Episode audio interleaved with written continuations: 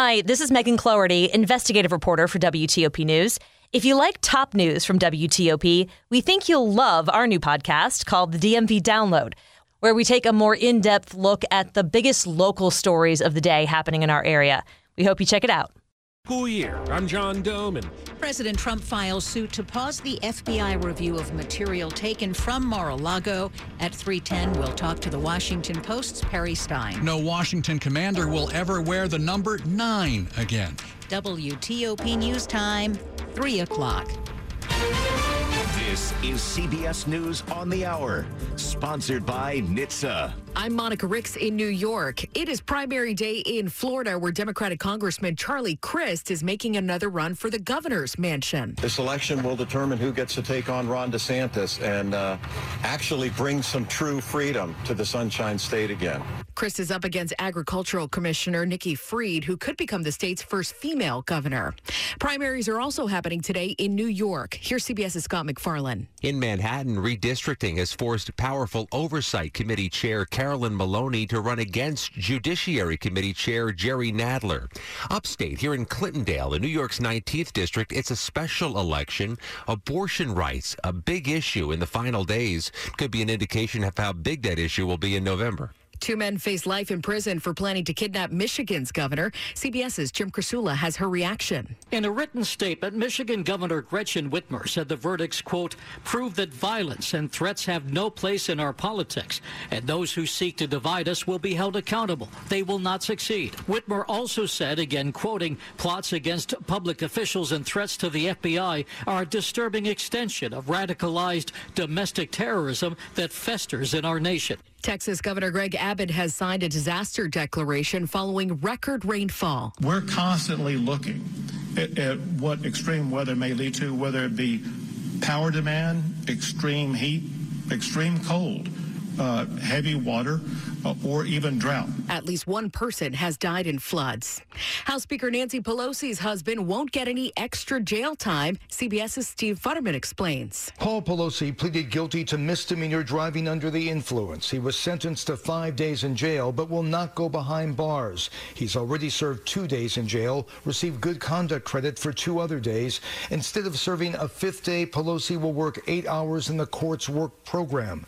Pelosi did not appear during the hearing. He was arrested in May following a crash. A dangerous disease is spreading among dogs in the upper Midwest. Here's CBS's Deborah Rodriguez. The director of the Otsego County Animal Shelter says the best guess is a new strain of parvovirus, though dogs tested at the clinic have been negative so far. Best advice for owners make sure your pet is vaccinated, and at the first sign of illness, take them to the vet. Otherwise, keep them home and avoid other dogs. The Justice Department is looking into a complaint from Twitter's former head of security. He claims the company misled regulators about its cybersecurity defenses and, among other problems, with bots. The Dow is down 141 points this hour. This is CBS News. Never miss a moment. Top news from WTOP 24 7, 365. Listen on air, on Alexa, and on the WTOP app. 303 on WTOP on this Tuesday, August 23rd, 2022. What a day. Bright sunshine, 85 in D.C.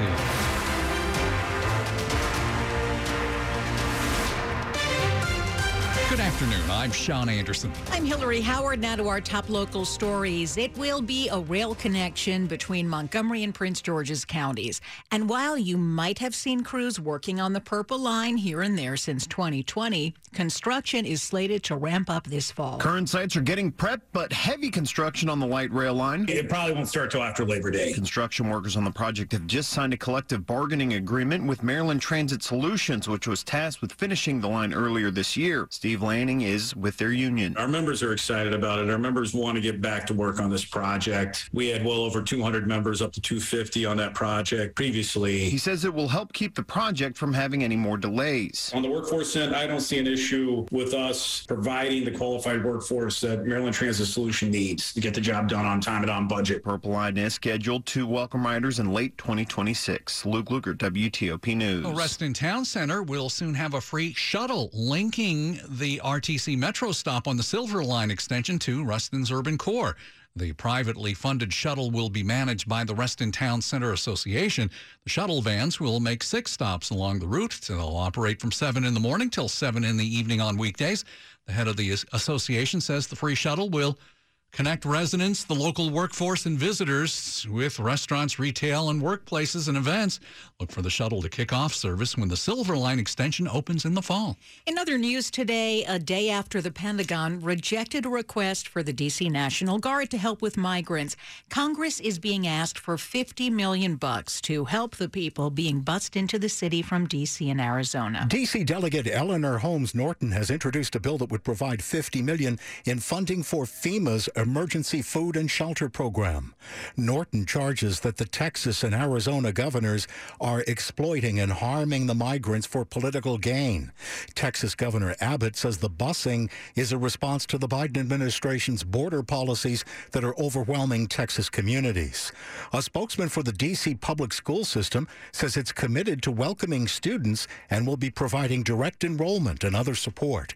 Dick Uliano, WTOP News. Loudoun County likes to call itself the data center capital of the world. Well, next door in Prince William County, a huge online player wants to set up shop.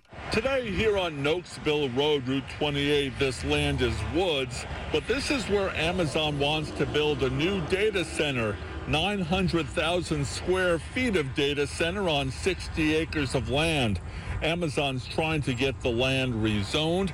It says the shift to cloud computing means the need for data will be here for the foreseeable future. Prince William County recently said it would run out of land to meet demand for data centers by 2035 and is considering land use changes.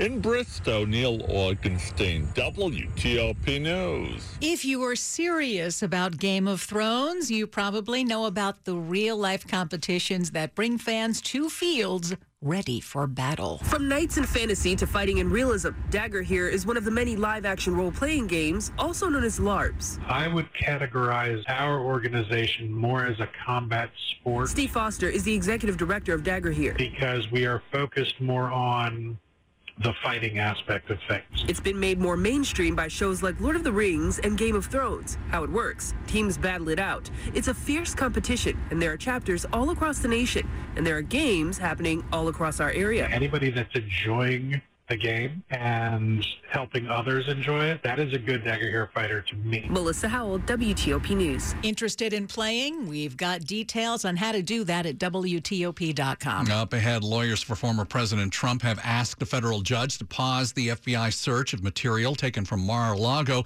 We'll get into the legal details with Washington Post Justice Department reporter Perry Stein. It's 307. Your next success begins with University of Maryland Global Campus.